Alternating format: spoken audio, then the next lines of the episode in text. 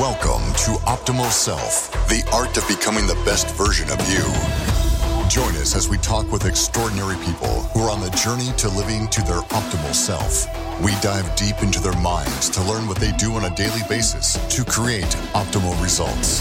They share their tools and insights so you can implement them into your own life to become the best version of you. Here's your host, Jeremy Herriter.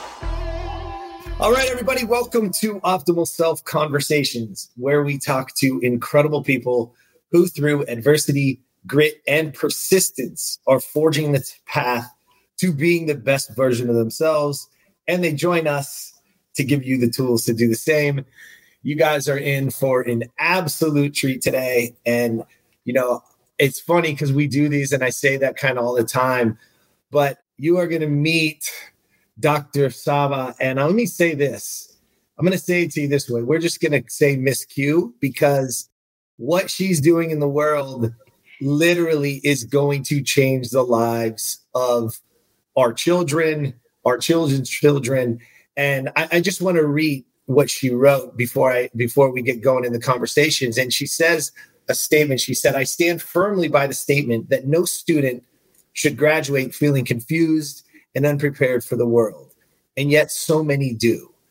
Like so many others, I walked in the professional world thinking to myself, I don't remember reading this in my textbooks. Those of you out there probably feeling the same way.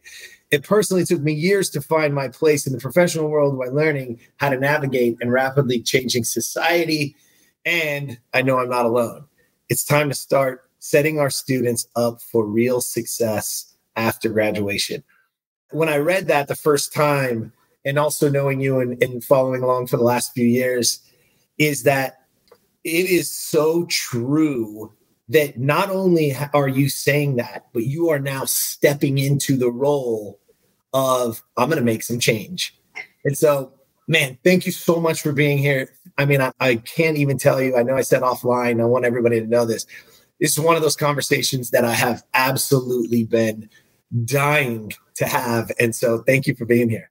No, thank you for having me and for, you know, helping to advocate for this message and for, you know, students across all over.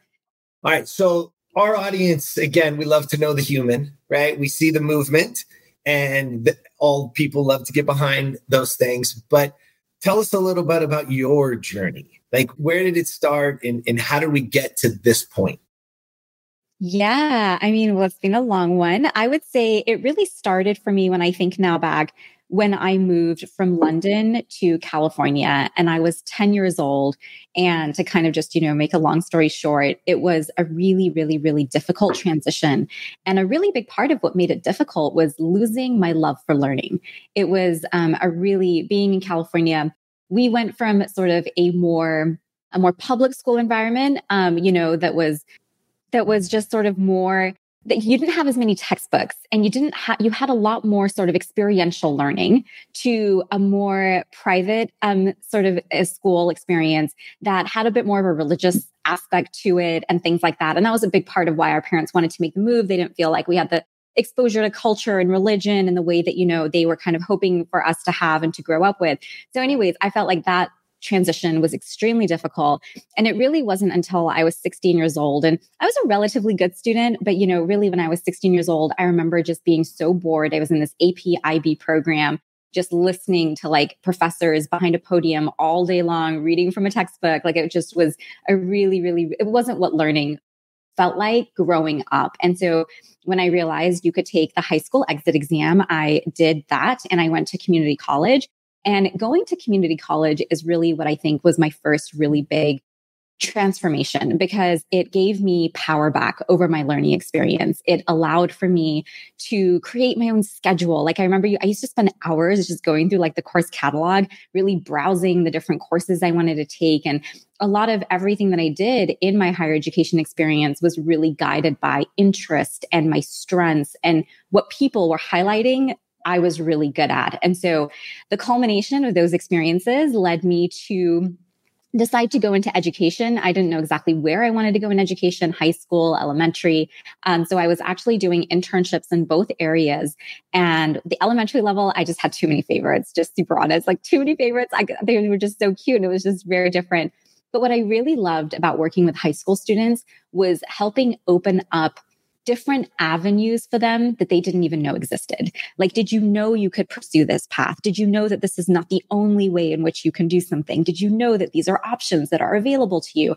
And just watching their faces and just watching them go through that growth and being able to be somebody who could sort of be that intermediary between what you think is possible versus what is possible is something that just really brought so much joy to my life and is something that I found myself really passionate towards.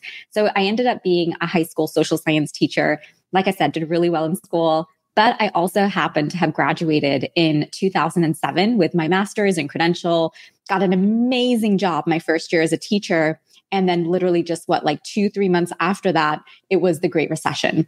And one of the things that happened at education in that time were many budget cuts across a lot of areas, but one of the biggest ones was an increase in class size, which meant obviously a huge reduction in the number of teachers that are needed within a school.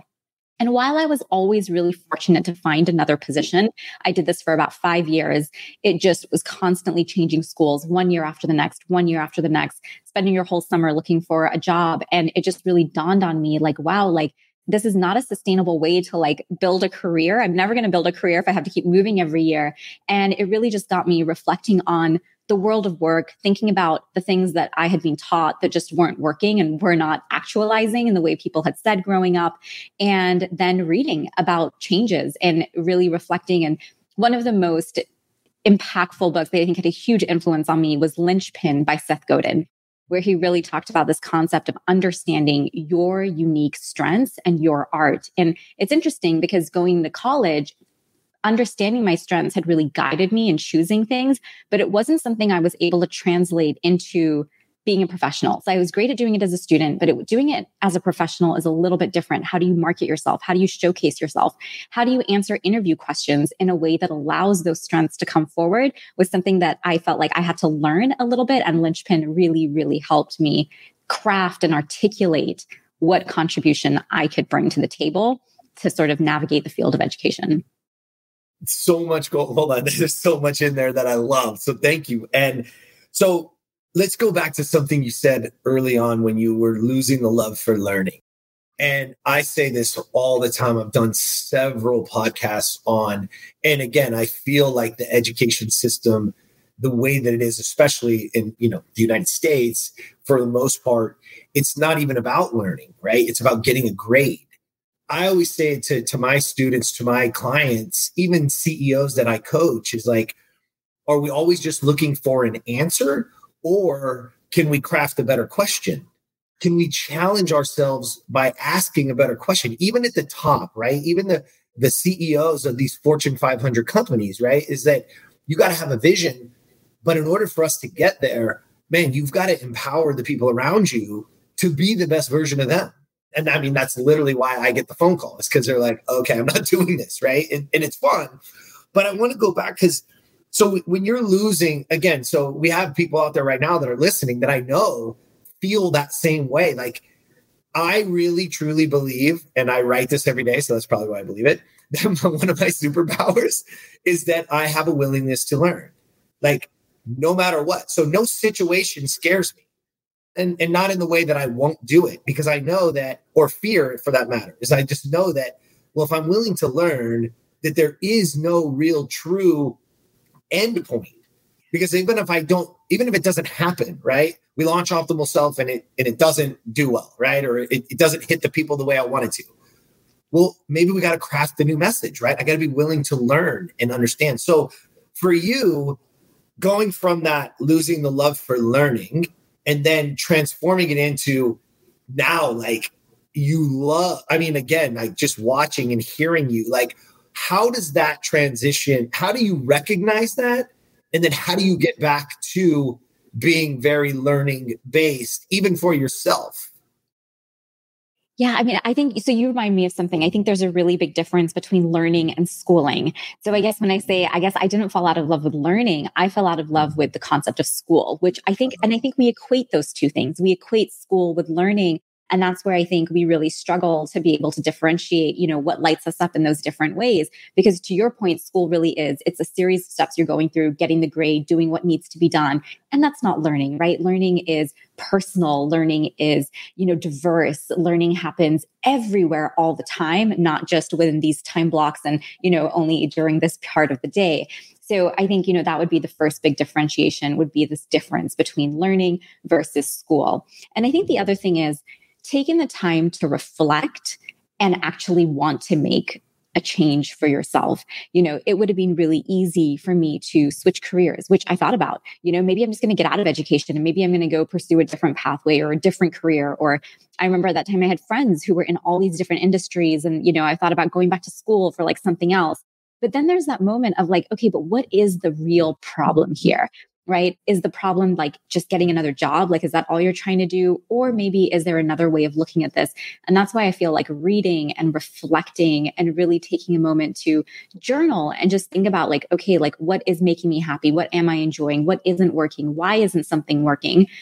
And those types of things lead you then. I say the biggest realization I had was that this is not personal because it's really hard when you're a new graduate, right? And you're just gotten your first job and now all of a sudden you get a layoff notice. And even though everybody tells you like, oh no, it's not you, like you had great evaluations and, you know, you're so wonderful. And, you know, I'm going to write you like a glowing letter of recommendation you still i feel like on like deep down like there is this insecurity like maybe i'm not good enough right? Like maybe if i was better maybe you like i would have been able to stay somehow. And so i think battling with sort of that those personal insecurities versus your vision your goals and being able to sort of find a way to make a place for yourself. And that's what linchpin taught me was how do you make a place for yourself? So I could have changed industries but ultimately, if I hadn't learned how to make a place for myself within any of those industries or fields, I probably would have ended up with the same problems. So I think it's that taking that time to pause, that time to reflect can really help you get to the root of like what it is that's challenging. And then when you're at the root of something, you're in a better power to, you're better position really to be able to solve for it. Mm. Oh my gosh, you're after my my heart with everything that you just said. Our, I'll, I'll give you this because I don't think we've ever spoke on this. We have six principles at Optimal Self. It's hydrate because your brain is over 90% water. Your bones, muscles, I could go through all of it. Why? But we live, most people live in a form of dehydration. So none of the control mechanisms, none of the operating systems inside our body, meaning your brain, it works at a high level if it's dehydrated, right? Most people are getting up, they're having coffee so it goes. no, we all, I, I, drink coffee. Don't. I'm not saying don't drink coffee. The people always say that.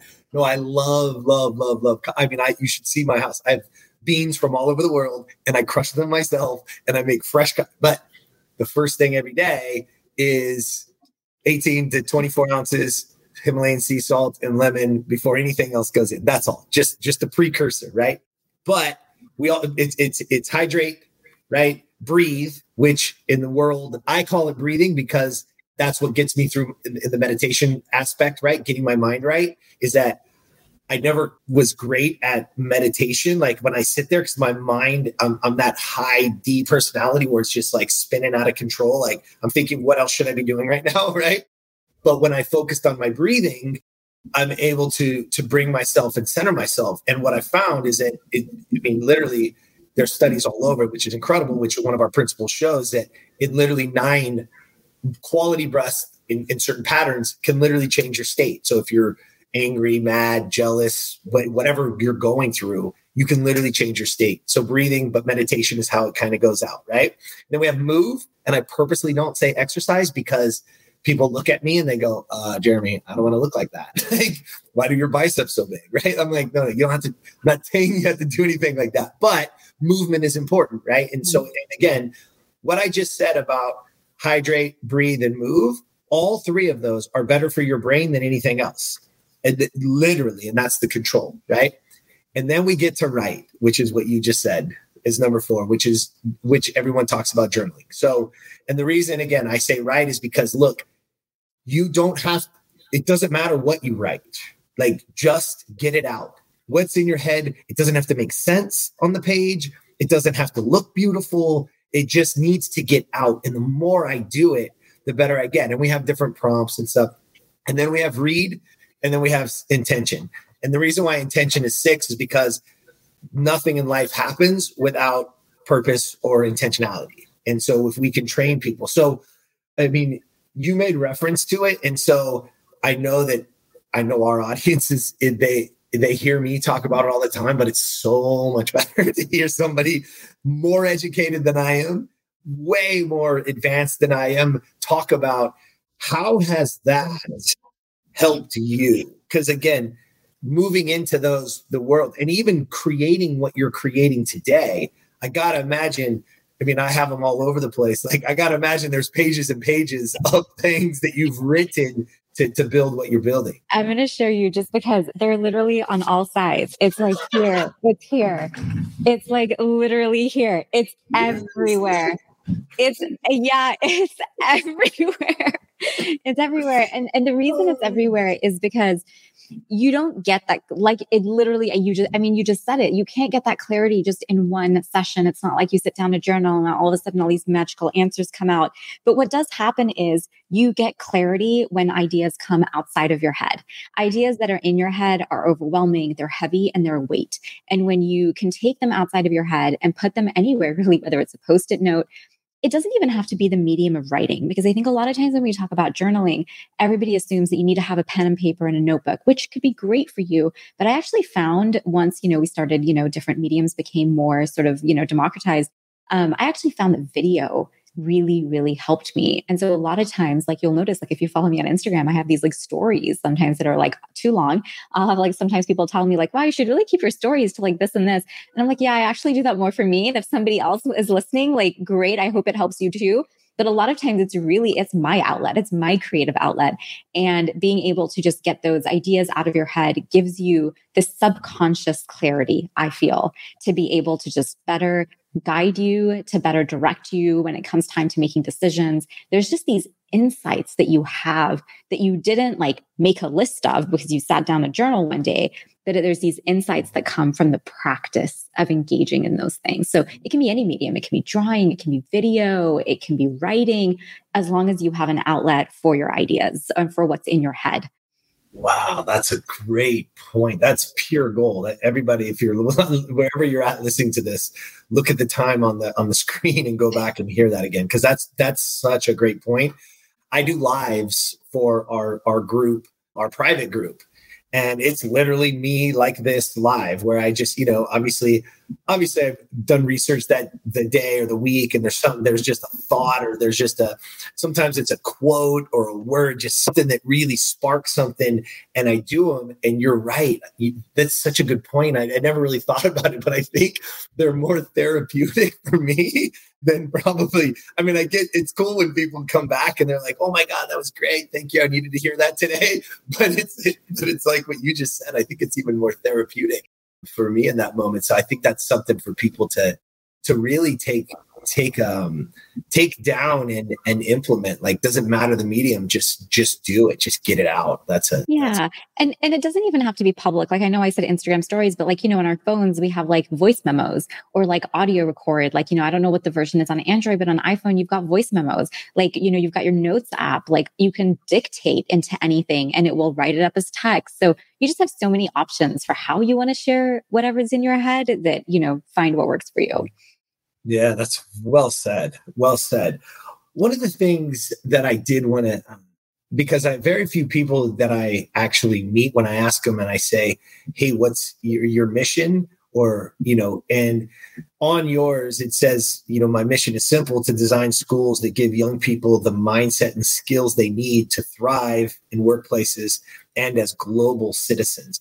So, can you go a little deeper? I mean, I want to, I want to really dig into one, why do you believe, you know, why even put the mission out there? But then, what is it about designing and giving young people the mindset and skills? Like, where does that come from for you? And, and how important is that mission to you?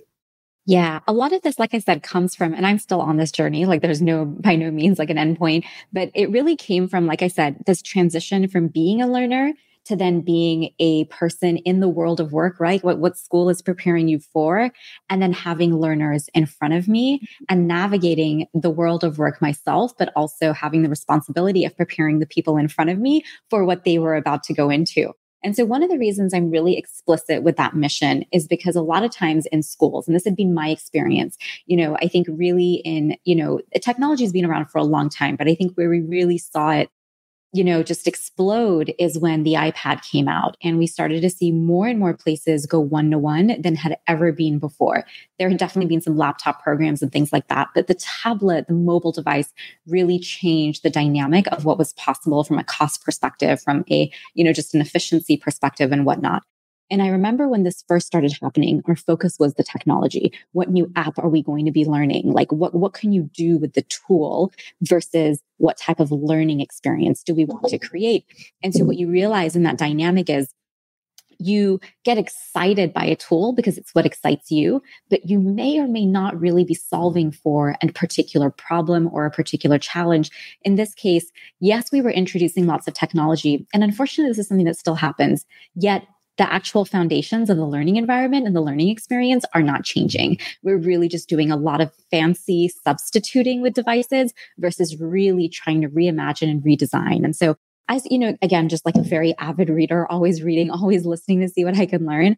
I was um, listening to a talk with um, Erik Brynjolfsson. It was Mark Benioff and a few other panelists at the World Economic Forum in Davos. And it was like my first time learning about this conference. It just so happened this was the first talk I was watching. And the talk was titled Technology Driven Human Centered. And I remembered one very specific line from Erik Brynjolfsson in there. He said, Technology does not shape des- technology is not destiny. We shape our destiny. And it just was like this really profound statement. I was like, oh, wow, like, how, like, how do we shape our destiny? And so that really sort of became like, I almost took it as like a call to action. And so a really big part of my research and looking into like, okay, how do we prepare people to shape their destiny using the technology and resources that we have access to today? And how do you increase that access and exposure so that everybody's able to benefit from it? And that's what led me to learning about design thinking. And the reason I specifically call out mindset and skills is that it's not just about the skills. Like, yes, you can be creative. Yes, you can be collaborative. Yes, all these things to these skills. But if you don't have the mindset to navigate ambiguity, to own your creative confidence, to ha- like lean into empathy as you're designing and as you're creating and as you're doing these different things, then you're missing half of the equation. And I think the mindset piece is one that is just so, so, so deeply missing from our schools. It's one, I mean, I don't know about you, but like I didn't grow up with mindset things like how to build my creative confidence or how to even believe in myself sometimes. Everything in school comes down to A, B, C, D, F, right? You fall onto this bell curve where you're told you're a number which to be honest didn't really change much even once I became a professional. It was still like, well, you're going to get a layoff notice because, you know, you're not tenured yet and you fall on this number in the scale. And so when you're brought up in that way, you really don't learn what's great about you outside of something that's actually gradable on a you know on a numeric dashboard and there's so much more to humans and people than obviously you know a grade can ever tell you and so that's that's why the mindset component to me is so important in being able to learn to advocate for yourself and to believe in yourself, which is the foundation of being able to take advantage of any of the opportunities we see in today's world. Hey listeners, it's Jeremy. Just wanted to say thank you so much for listening. And I wanted to take a quick break from the episode and remind you that at www.optimalself.today, you can gain access to our free did I say it? Free identity creator course, plus right now two bonus downloads that will forever change the way you go to bed and wake up. Did I mention that this is all free? It is for a limited time. Thank you guys again for listening. And again, the website is www.optimalself.today. Now let's get right back to the episode. You know, you and I have followed each other now for a couple years. And when I read that, when, well, let's be clear. I want I want all the people out there to know because you know this is just a conversation of two friends. And so what sparked me with you was the the post and you it said i'm leaving i resigned from apple and you pull your shirt off and it's got a different shirt on and you're like be know i'm starting and i was like oh you know what i mean because again here's this massive company and knowing your education and what you're doing and all this like the technology and as I again read deeper to be like, oh my gosh, what is she doing? I can't wait to hear. I can't wait to follow. Right. And then when you had mm-hmm. mindset, I've had several educators or people in this, hmm. you know, on the podcast. And it's one of the things that I always ask. And very rarely do they open with that. And on yours, it says mindset even before it says skills because everybody has to acquire skills. We have to be learning. There's no question, right? We have to get better. But what we fail to realize, and I think this happens a lot of times, is we don't go after how we think about ourselves, not just about this. Uh, I wonder if I have one in my pocket. I want to share this with you. No one, no one even knows. It's going to be the first time. and so I'll give you a little background because okay. I want to. And so so you'll see this this coin. Okay. Right? Okay.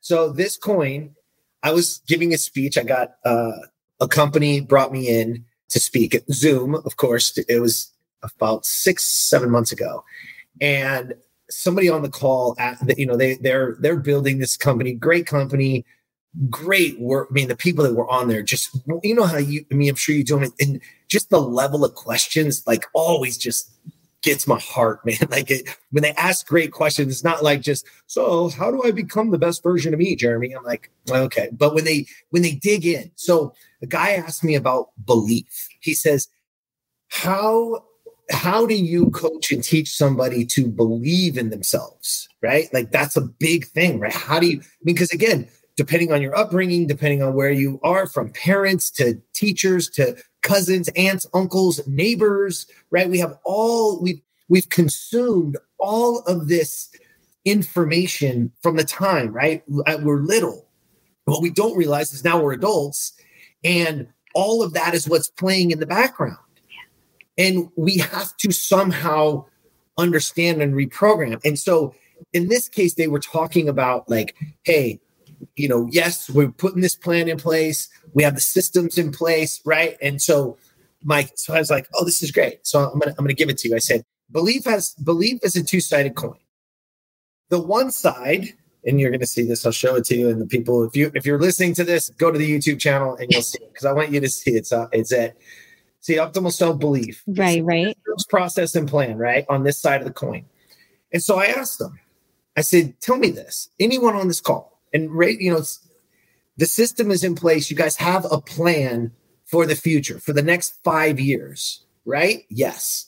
How many of you believe if, if that plan is executed at the highest level that all of you are capable of, do you believe that that plan will get you where you want to go?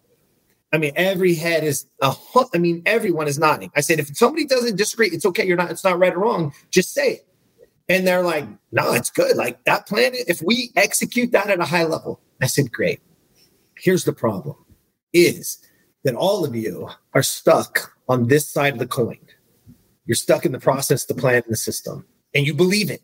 Man, hundred percent, Jeremy, believe it. I said, but here's the thing: Do you believe you personally? that you are deserving, worthy, and capable of those results. Right? I'm always the guy that gets the call and says, Hey, I want to take our company from 10 million to 100 million. Hey, I want to, you know, I want to make my first million. You're like, okay, I got a blueprint for just about any business there is. I do. And it's fun and I love it. And I can show you the plan. But how many people don't truly believe they are worthy, capable, or deserving of those results, of truly having that life, whatever that life is that they choose. I say that to you because this coin was born out of that, because I didn't have the coin when I gave that speech. I said there's just two sides to the coin. And afterward, the CEO, who I had never met, I was hired by somebody else the CEO sends me a message, text message, and says, Do you have a coin? I want one of those coins. And I was like, uh shoot i don't even have a coin right? And so i get online and i start researching. And next thing you know within a, a, less than 30 days i found the person they called it they did it. I had a couple consultations and we literally built this out of thin air. Wow now when we coach and when I teach and when I talk about it, because it goes back to what you said, though, it's the mindset is that so many times we believe that these skills, right, that these skills are going to get us where we want to go, that I'm coming out and I want to get this great job or I want to build this great company. Maybe I want to start my own company, want, you know, whatever. Or you just want to work for this company because you believe in their mission and you believe in it. But yet, I might believe wholeheartedly in your mission. Like I see it. But do I believe that I am worthy and capable and deserving of those results of of whatever it is. If it's a monetary thing, that's fine. If it's a weight loss thing, like a lot of people call for, you know, they want to get healthy and things like that. So what is your take on that? I mean, I know I said a lot there, but I would love to get your feeling like again, the system, the process, building the skills is on one side, but the other side is do we believe in in us, right? Do we believe that we're worthy? Yeah. I mean, I think I'll I'll kind of build a little bit then on what you shared because I think you paint a picture of how so many people respond to things today to your point these ceos you know the, these are these are well accomplished people you know like people who have probably done well in their careers who are ambitious who have goals who have dreams as do all human beings right and I think where the challenge lies is, like you said, do you believe in yourself? So, you know, kind of examining, okay, but where does that root cause come from? Like, why do so many of us in the world struggle with this? And you really, like, you have to at least ask the question. I remember it didn't occur to me actually even until like during the pandemic, it was so easy to join any webinar, any session, any anything. And I joined this one it was the intro webinar for a course that Tony Robbins and Dean Graziosi were doing. And I, I really enjoy, like, especially Dean Graziosi, like just a huge fan, like love following his work. And so I was like, oh, wow, I can't wait to join this webinar. And I couldn't even focus on the webinar because I was so fascinated by people's comments and like what was even happening. It was essentially people just needed to be told, yes, you can. Mm. People just needed to hear a voice that would tell them they were capable of doing something. And it was fascinating to me. And you begin to wonder, well, like, why do so many people struggle with this? And if you think back to the one thing that we all kind of share in common, it's having gone through what, like 12 years or more of being told that you are just a number. Our grading system telling us what you are and are not good at. And there are so many things back, you know, to your point that we are good at that cannot be reflected through the ways in which we assess people at a very, very, very young age. Formative years, we are developing that sense of identity, we are developing that sense of confidence. To have been told, like, even me, like, I always tell the story of how I was not good at writing. Like, when I, I, I used to love, like, when I was in London, storytelling and writing, like, I was doing it all the time, all day long. And when we came here, it was just these really like boring reading comprehension and just like everything was so robotic. I really kind of like didn't do very well in writing, you know, like those like essays where you had to like write something off of a book and like all of that just wasn't like, I don't know, I just didn't do well. And so I remember always thinking, even as an adult, like even till this day, you'll hear me say, I'm not a good writer. And, you know, but I've got a doctorate. So people will be like, well, wait a minute, like you've done research and you've done this and that. But I, I tell people like, this is how it happened. I actually worked at USC, which is mm-hmm. where I went to school to get my doctorate. And I, if I had done it while I was there, mm-hmm. I would have saved 50% on cost. So this is sometimes just how much fear and a lack of that mindset can cost you no matter who you are or what situation you're in. Um, and I was so scared that I wouldn't get accepted and it would look really bad around everybody I was working with. I was like, oh my God, I just looked at the essay questions and I was like, I can't do this. And I shut it. And it wasn't until one of my mentors came along, I was like, you know what? We're going to write it together. And I was like, okay, but I don't think they're going to accept me. He's like, we're going to write it together. So sometimes, like, even somebody like me who understands mindset, believes in this, you need to have those people around you who are going to encourage you and can highlight for you when you are falling into those patterns. And so we did, and we sat down and we wrote it together. And I got in there. And now when I pay those, you know, student loan bills, I'm just like, I could have had half of this amount. so it's just a really powerful reminder that I think to your point, I think it's worth, I think, and I think today we are examining this. You know, the grading system has not just caused, I think, people to lose a lot of confidence and not really recognize what they're great at, but it's caused a, a huge mental health crisis, the stress, the anxiety, all the challenges that come about as, as a result of the pressure that we're putting on young people today for what? Like, you know, how many of us really ended up doing what we'd said we thought we were going to do senior year of high school?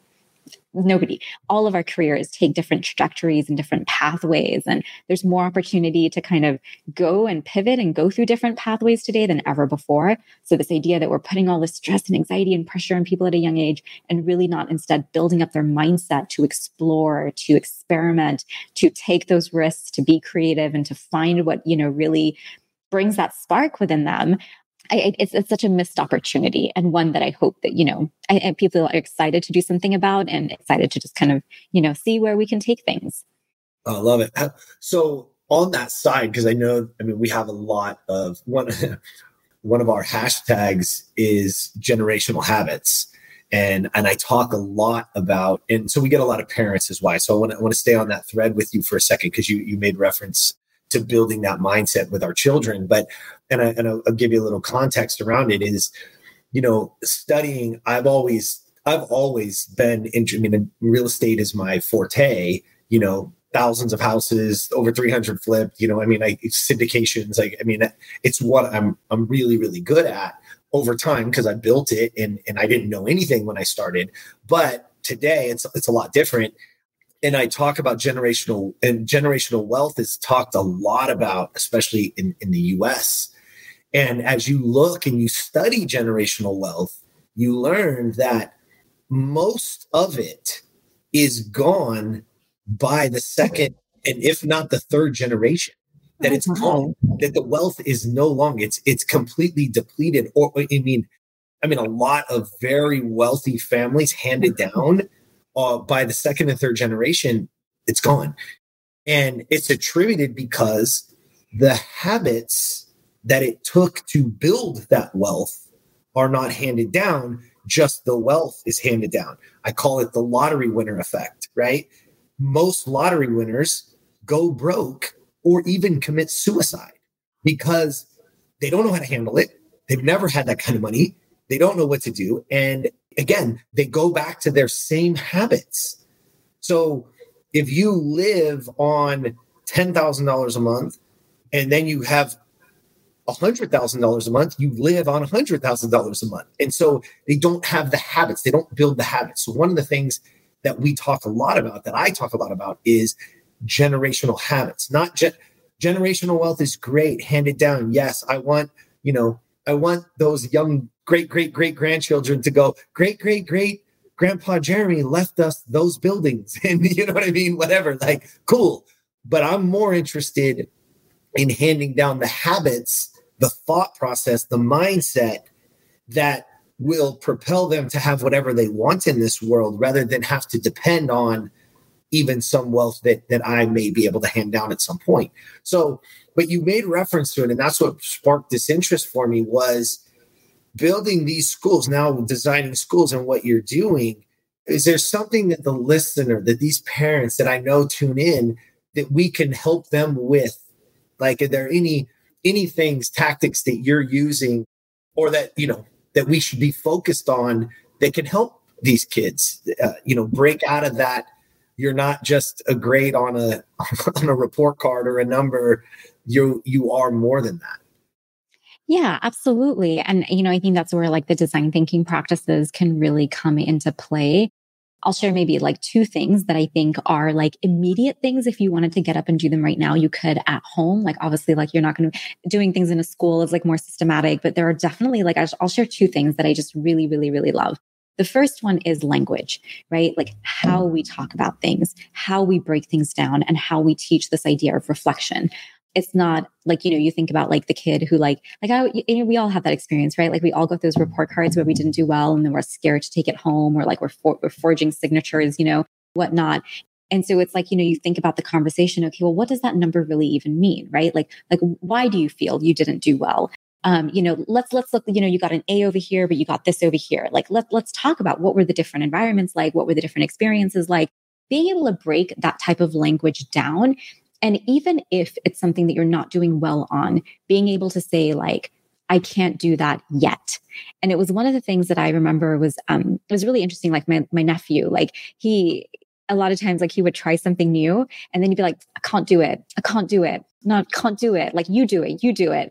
And it's like, no, you can't do it yet. But how are we going to try in that? And it's so much easier to actually just do it for him, you know, and just be like, okay, here, give it to me. I'll do it. But I think having the patience, it's something that I think I really, I tell my sister and brother-in-law all the time. I admire that in them so much.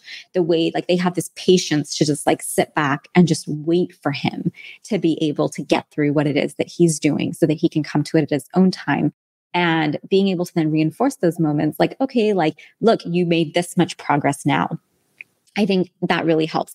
I think a second thing that really helps is being able to just document, right? Like if you think about learning to read or write for the first time, um, you know, you kind of look at like, okay, like this is where I started on day one, but wow, like a few months later, look at how much you've grown. Again, that reflection on the process is the part that I think is missing for so many of us um, growing up. Um, that we're just, you know, seeing what happens like at that given moment. Like, oh, I got an A here. I got this here. Like, oh, and that you know, without the reflection, it's hard to have that gap. So there's actually one um, company, they're called the Big Life Journal. And they just have such incredible prompts for kids um, to be able to, like, from young kids all the way up to teenagers, to be able to really just have that dialogue. Again, if like you're a parent, like, it's, I feel like I follow them on Instagram, but I just love the posts that they share. The other one that I really, really love, and this is, you know, we do this a lot as adults, right? These personality tests or these assessments and whatnot. You don't see us do it enough for kids.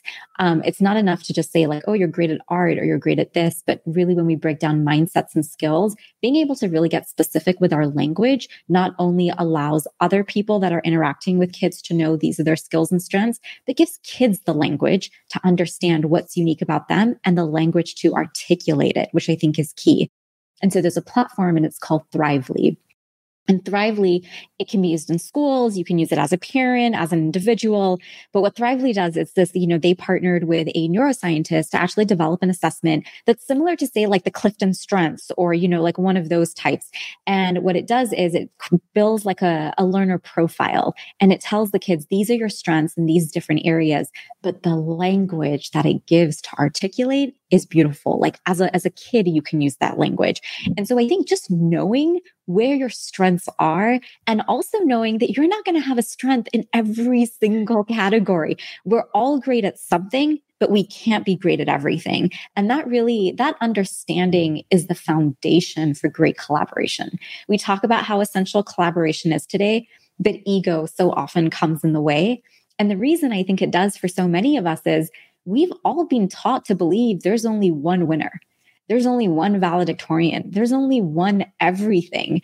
And so when you grow up in an environment where there's only one of those things, it's really hard now to take a step back and say, this isn't just about me. This is about us because together we're going to, you know, do X. That is a hard mindset shift to overcome. It's great if you're just doing a little project here and there, but really when you want to get into that deep collaboration, having the confidence this is what I'm great at that I'm bringing to the table and XYZ and for everybody else, and how we're building something that's ours and together is transformational, yet an incredibly difficult process, I think, for many people to go through.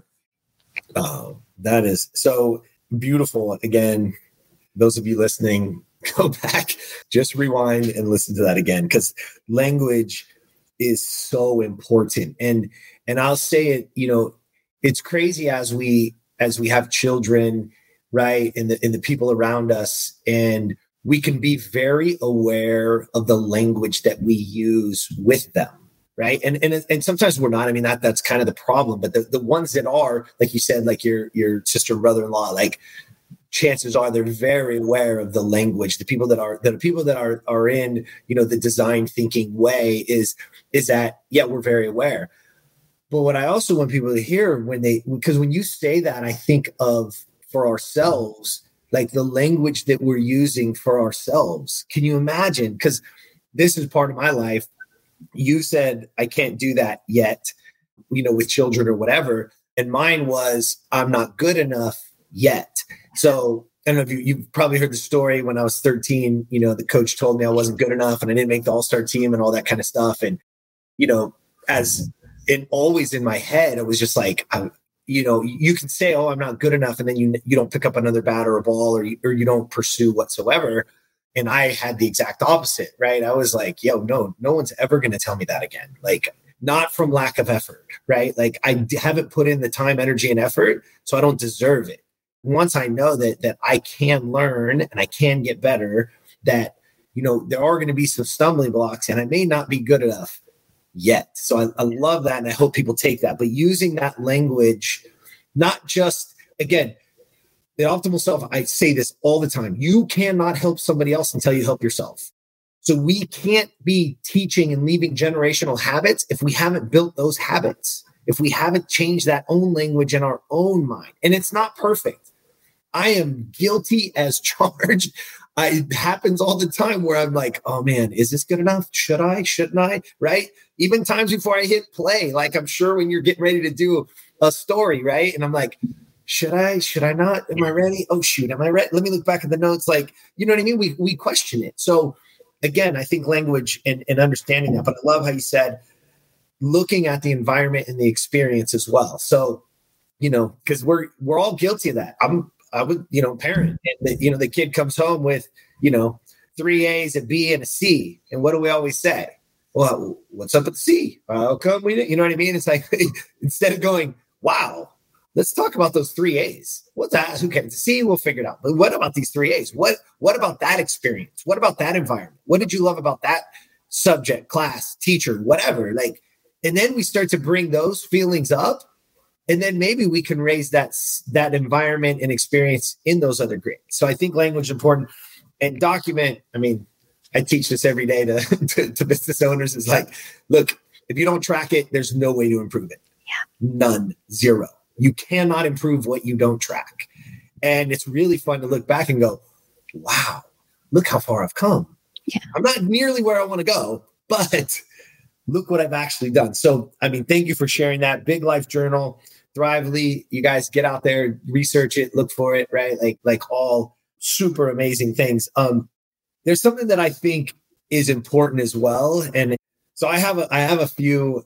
I don't even know what you call them mantras. I guess I'm going to give it to you, and I only want to focus on one with you. But mine are one: sharpen your axe. That goes back from you know Abraham Lincoln. They said if you gave me four hours to chop down the tree, I'd spend the first three sharpening my axe. Right?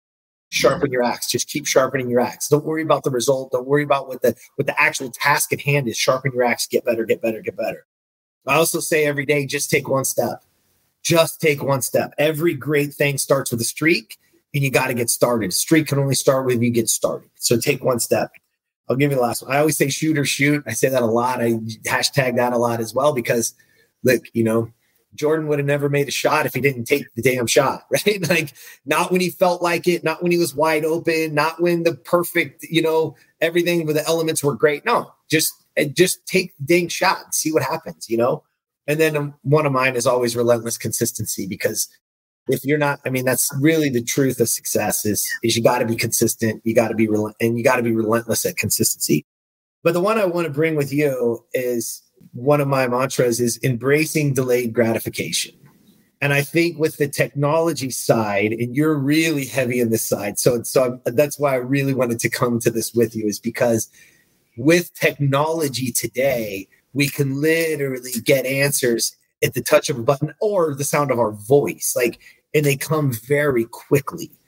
And there's Dr. Uh, Andrew Huberman, who talks a lot of, he's very, he's neuroscience dopamine and, and how it all and he says like the problem we have today is that you get these dopamine hits without any effort. And so dopamine literally should be more towards the motivation side. Is like when i actually do something and i earn it i get that feeling and i'm like oh yeah this feels great right? Where today we actually get those feelings without actually doing anything. I can literally just pick up my phone and make a smile post and all these people start high, you know, starring it, highlighting it, commenting, and I get all this wonderful thing that people now, you know, whatever. But my point is, is that with you knowing as much about technology, like how do we still how do we eliminate that immediate gratification where we get it, we get these hits so easily? Again, I, I teach this every day. Like literally, I'm like, okay, let's start with you better start in, embracing delayed gratification, that you're going to do a lot of work for a long time before you ever hit mastery or the numbers that you want. So where do you see that? And how, I mean, I just love your take in general.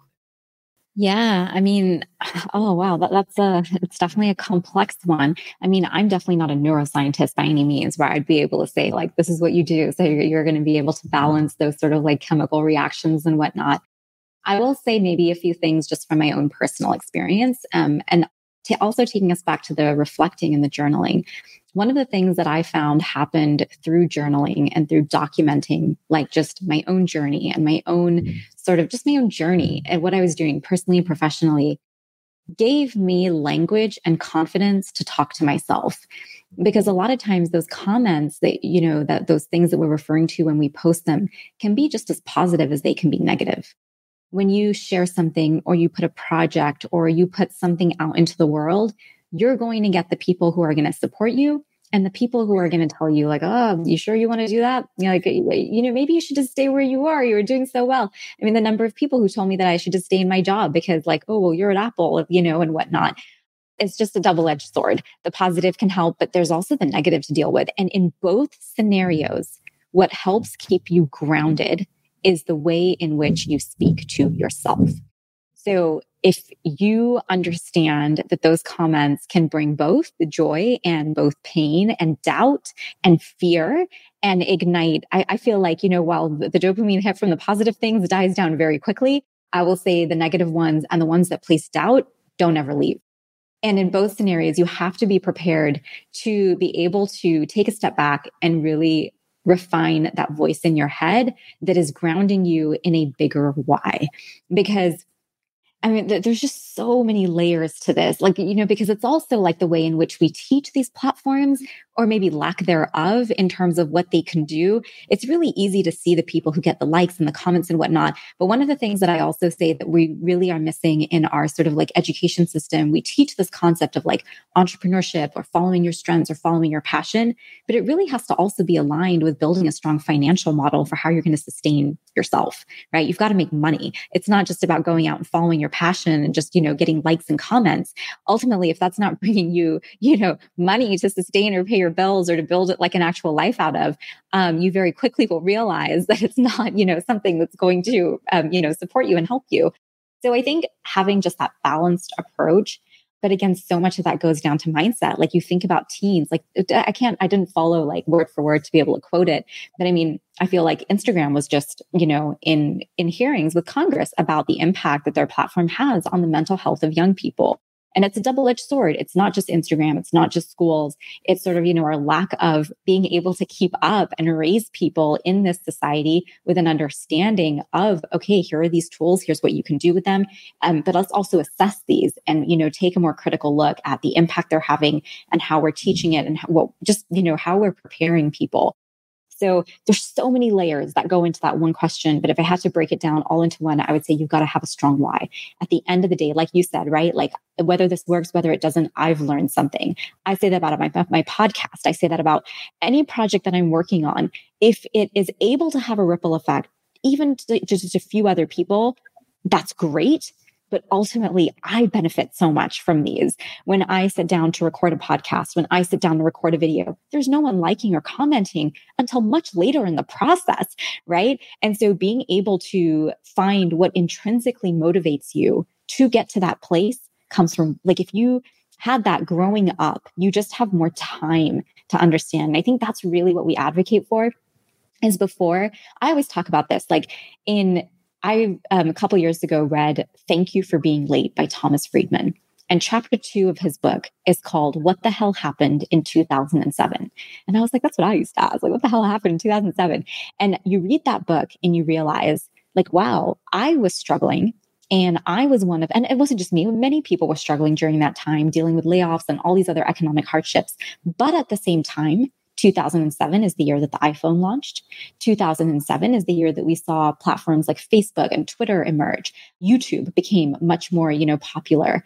Airbnb launched that year. IBM started Watson AI. So you've got two different groups of people. You've got people who are, you know, going through hardships because they were not prepared and people who were able to capitalize on change and what was happening. And so there's this one quote that I refer to often. It's by author William Gibson. And he says, the future is here. It just isn't evenly distributed.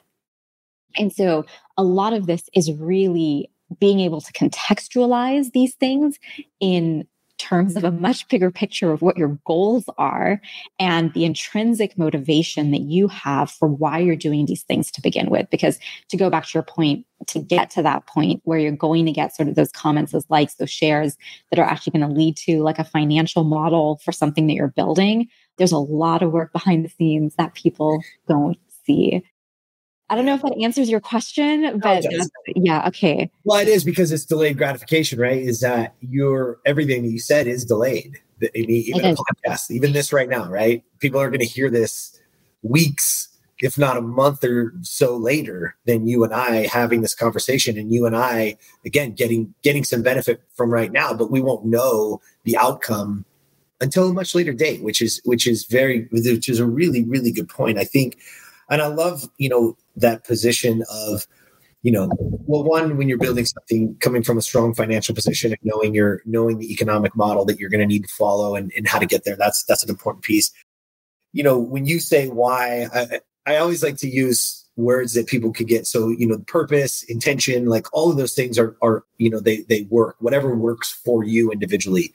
And I tell my people that all the time. Like, like I need to why Simon Sinek talks about, you know, you got to have your why and I don't really understand why, you know, it's and I'm like, okay, it's purpose, it's it's passion, it's it's intention. And I'll go even deeper a little bit because and you made reference to it a little bit earlier when you said the sense of identity and I think I think with why and purpose is when we can attach it and we can we can make it our identity like that is it, it changes everything. And i i got interviewed for personal growth magazine uh, about a month ago and they asked me that question like when did it change for you? And i said well everything changed for me the day that i actually wrote my personal mission. Like the day that i wrote it down. Because it's because my mission is to help and inspire people to change behavior through belief and action so they can be the best version of themselves. And so again, when I isolate it and I say, okay, people must change behavior. So everybody listening, you can again interchangeable words right there, habits, behavior, whatever. But if you don't change something you do, you're going to keep getting the same results. Like right, insanity, we all know all that. But it's true and and we don't really realize that. And so how do I change behavior? Well, I change it in two ways. I change it through my belief system well, guess what my belief system is tied to? Well, it's tied to my identity. Well, guess where that came from? Probably I was seven when somebody told me I wasn't good enough. And so now I've been fighting. You know what I mean? Like we can go down these these roads. But I think, you know, again, when you talk about that intrinsic motivation, is that because people ask me all the time, they're like, Jeremy, how are you so disciplined? I'm like, I don't even think I'm that disciplined. They're like, no, you you get up and you work out and you make your own meals, you're on time, you do this, and like you are the most disciplined person I know. And honestly, I don't even think about it. It's not even a thought. And so when I when I get that question, when I got that question I, and I started to reverse engineer it a little bit, and I'm like, hmm, that's really interesting that people see me like that, right? They see me as this really disciplined human. And I don't, I wouldn't necessarily say that about myself. And so then when I reverse engineer it, I'm like, oh, it's it's because that's the identity of Jeremy that I've created. I created him. It's not my mom. It's nobody else does it. Like it's none of that. But at some point, I was like, um, because I don't, I don't miss workouts. I don't miss exercising. I don't eat out. I don't. I know I love good food. Don't get me wrong. But in my normal life, not traveling and having amazing meals and having five star, like no, I. Look, I love it. I love it. Don't get me wrong. Give me that great bottle of wine. I am in all day long But in my everyday life, I don't do it. I don't. I, it's not who I am. I don't miss. I do it the way I do it because I want to feel good. I want my brain to operate. That's my biggest thing. My cognitive function has to be level 10 all the time. And by doing those other things, it doesn't happen.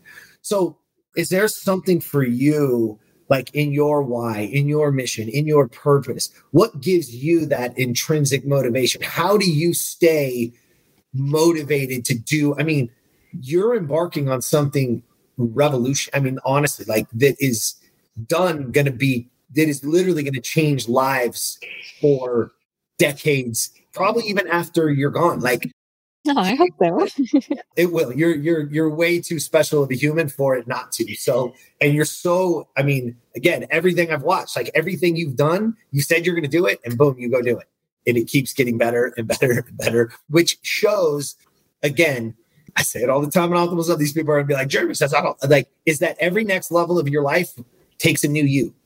So you've got to get better, right? Like there is no, you said it before, there, this isn't a destination. I'm not stopped. I'm not like, oh, I'm gonna build this and then I'm good. No, it's just the next level. And then there's gonna be something else and something else. But what keeps you quote unquote motivated on purpose, intrinsically motivated? what is it? How, how do you stay there? Wow. I wish I had like a one word answer for you.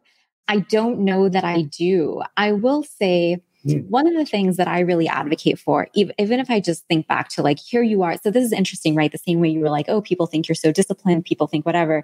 Let's say maybe somebody watching me is like, wow, she's so motivated. She's just going from like one thing to the next to the next. And I do actually next year, I do plan on writing a little bit more about this. It's just a matter of like processing and being able to say things in the right way, in a respectful way, and whatnot. It's not like I am just jumping from one thing to the next to the next to the next because I'm so motivated or I'm trying to get to somewhere. One of the things that I would say really, really, really helped me, which is now just going to become a theme throughout this episode, is reflecting on what I've done and how far I've come. And it's it's like investing in something, right? You don't see, like you mentioned, real estate. You maybe don't see the return right away. If anything, there's probably a deficit in your pocket, right? Like when you're shelling out that money or, you know, pulling out from wherever to be able to go purchase this first thing you're investing in, no matter what it is, how big, how small. But over time, you build that momentum, right? There is that growth, like it compounds, right? The same is true for yourself. And if you are somebody who invests in reflecting, I took this step. This is what it felt like. And it's really important to zone into those feelings.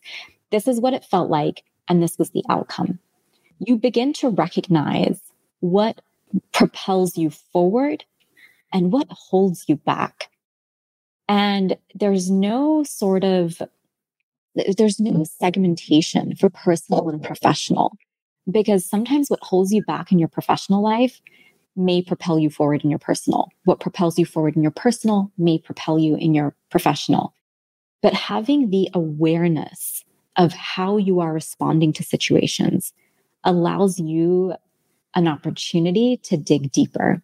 So, for example, I am much more of a risk taker in my professional life than I ever will be in my personal life.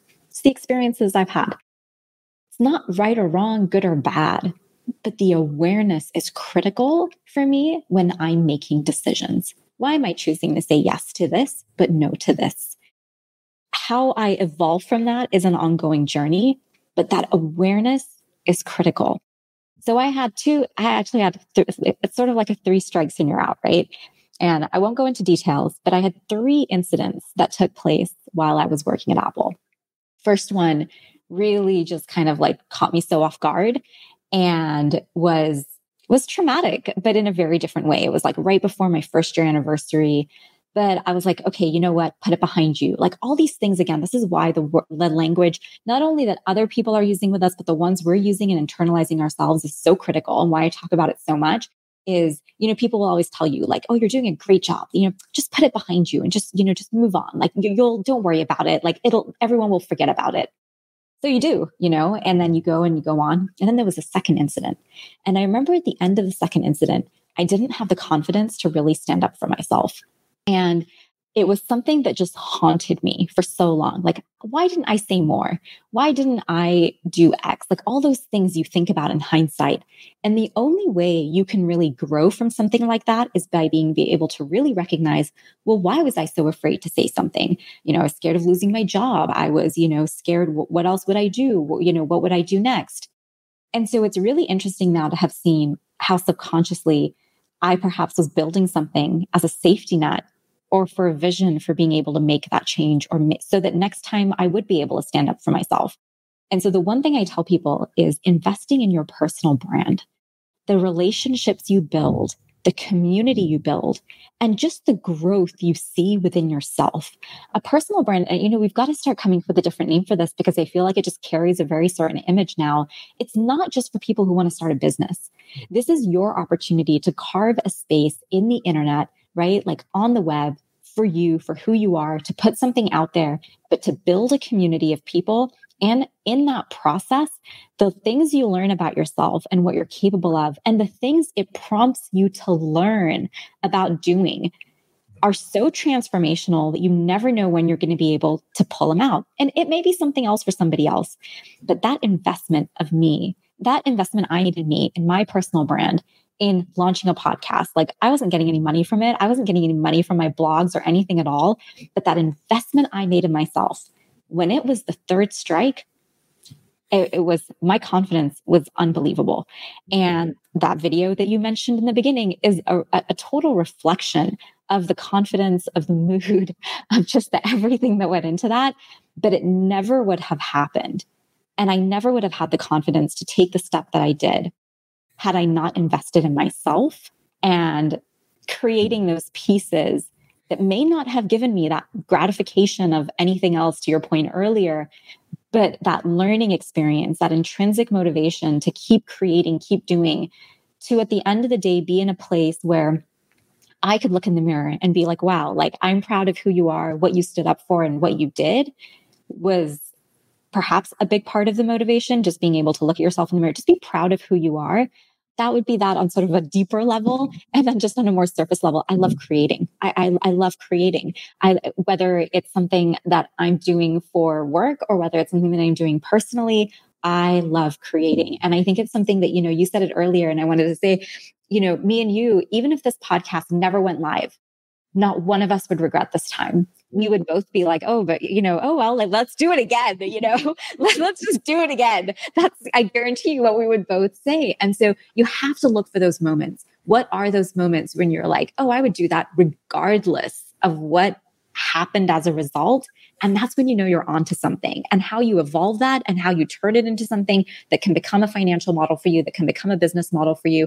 If that's even what you want to do, like there's no, like there's no like book that says that that's what you have to do. It's just something so that again, you've got that diversity in the investments that you've made but we don't always talk about ourselves as the investment. It's always sort of these outer things, but making that investment in yourself gives you more motivation, I think, than anything probably could. Man. All right, you got this is the part where I'm going to rewind it and listen to that part because that personal branding, I think, again, because it, it does get such a, it does get a connotation in the sense of business, like, oh, you're building a business, but it's, it, you don't have to do that. So, and I want everyone to hear what you said. And here's, here's something very funny about that video. I saw it on Instagram and obviously you're scrolling on Instagram. I see your name. Obviously, you know, I have nothing but immense adoration for who you are and everything that you're doing. So, and as I'm scrolling it up and the video starts, here's what I want to tell you is I missed the words on the page because it, it's it's very quick. And I mean this because you said something there that I think is very important is what I noticed and the reason why I stayed instead of just going to to your writings, right? Is or to whatever that I don't even know what that's called, whatever the take is. So normally that's what you're gonna do, right? You're just gonna go down, I'm just gonna read what you're, oh man, what is she up to? Or what is she saying? But what I noticed, and you made reference to it, what I noticed was your posture, the look on your face. Like what I saw was this confident, insanely like like I saw a joy in there that was like like the confidence joy. I, I mean, I don't know how to explain that, but I noticed the posture was the very first thing. Your posture, your stance, how you move. I missed the words completely. That's what I did see. And I want everyone listening to understand this is that what she said was here was strike one at Apple, here was strike two at Apple. And through this, these years, right, that you had been building this brand, been building it, confidence, that type of confidence is only earned with daily, daily intrinsic movement activity, things that are directly designed to build you. That I'm going to keep doing. I'm not worried about the money. I'm not worried if this blog makes money. I'm not worried if this this podcast makes money. I'm not that that's not even the that's not why I'm doing it. I'm doing it because there's something about it that brings out the best in me that literally I feel, right? I remember the very first one I did. I got off and I, it was all by myself, right? I literally had headphones in. That was my microphone. And I remember getting off in that moment and, you know, hitting end and stopping. It was a Zoom, by the way. It was a live Zoom in a Facebook group.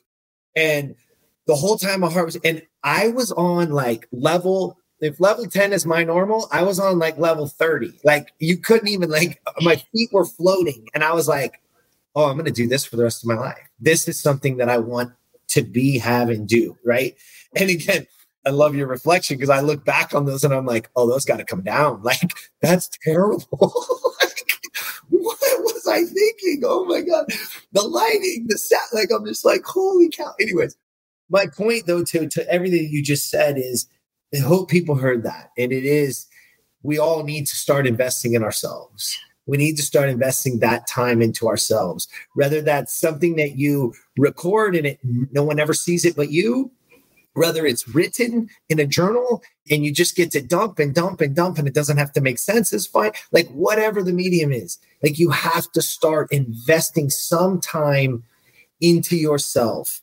And I will say, if you make it more public, meaning you're trying to add value to others' lives with the things that have happened or that you've learned, and you try to transfer that type of energy from a very, you know, from, from a contribution standpoint, your life will never be the same.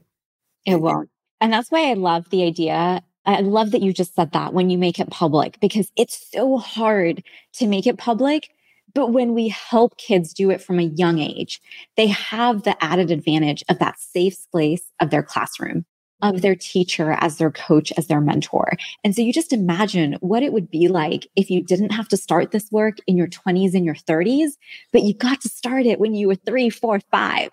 And then you had up until, you know, you're done with school to have experimented with these things, to have put work online publicly, but in a safe space where you can make those mistakes, where you can grow, where it's not something you're you feel the time or pressure to build.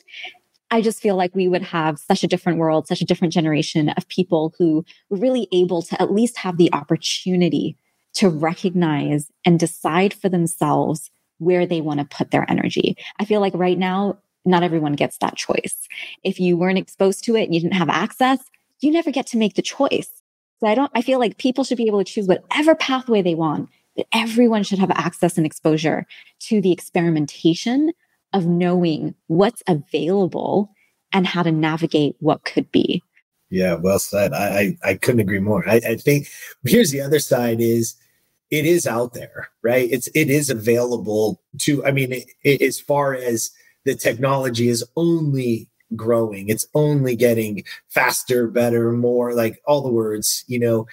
And we've got to be aware. And and if we use it the right way, it can definitely serve us and and again serve our children because you know we hear it all the time but you know they're they're growing up in a different time right i mean think about the kids today think about your your your little nephew right like he's never gonna not know that he can push a button and just about anything can show up at his house. Like he already knows that. food, food, either cooked or not cooked, groceries, from toys, from books, from you. Heck, we, I mean, my car was delivered to my house, right? Like that's you don't even have to go there anymore. They just, you know, guy drives up, came in, sat at my kitchen table, and he took an Uber home and left me a car. Like, like the world that we live in is is truly it, it's it's moving very quickly. And the more that we can be aware, teach it, coach to it, mentor to it, you know, I mean, what you're doing with designing schools and and design thinking is just is incredible. And so I'm super grateful for the time. I mean, I know that everybody, but we we always leave. You'll see it come up with quick hitters. And what all this is is I'm asking the, the same two words I, I asked everybody. And so I just want to know your take. We talked a lot about this first one, which is discipline. And how does that word hit you? What does it mean to you? And what does it mean to your life?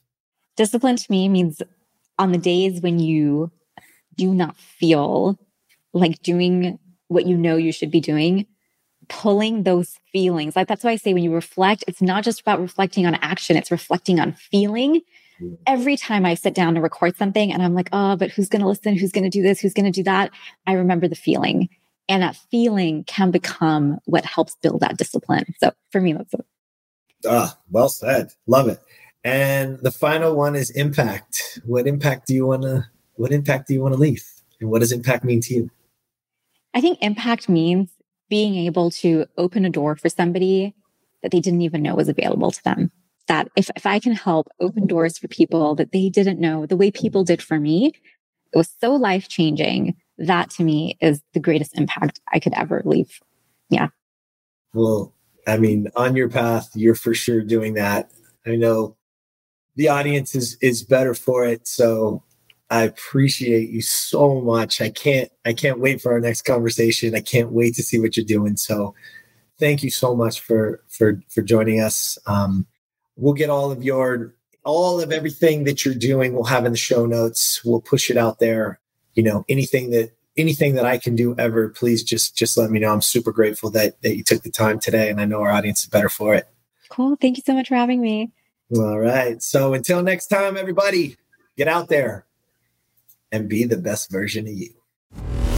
Subscribe to Optimal Self wherever you listen to podcasts so you never miss an episode. For more information on how to be the best version of you, visit optimalself.today and follow at Optimal Self One on Facebook, at Optimal underscore Self on Instagram, and subscribe to Optimal Self on YouTube. Thank you for listening.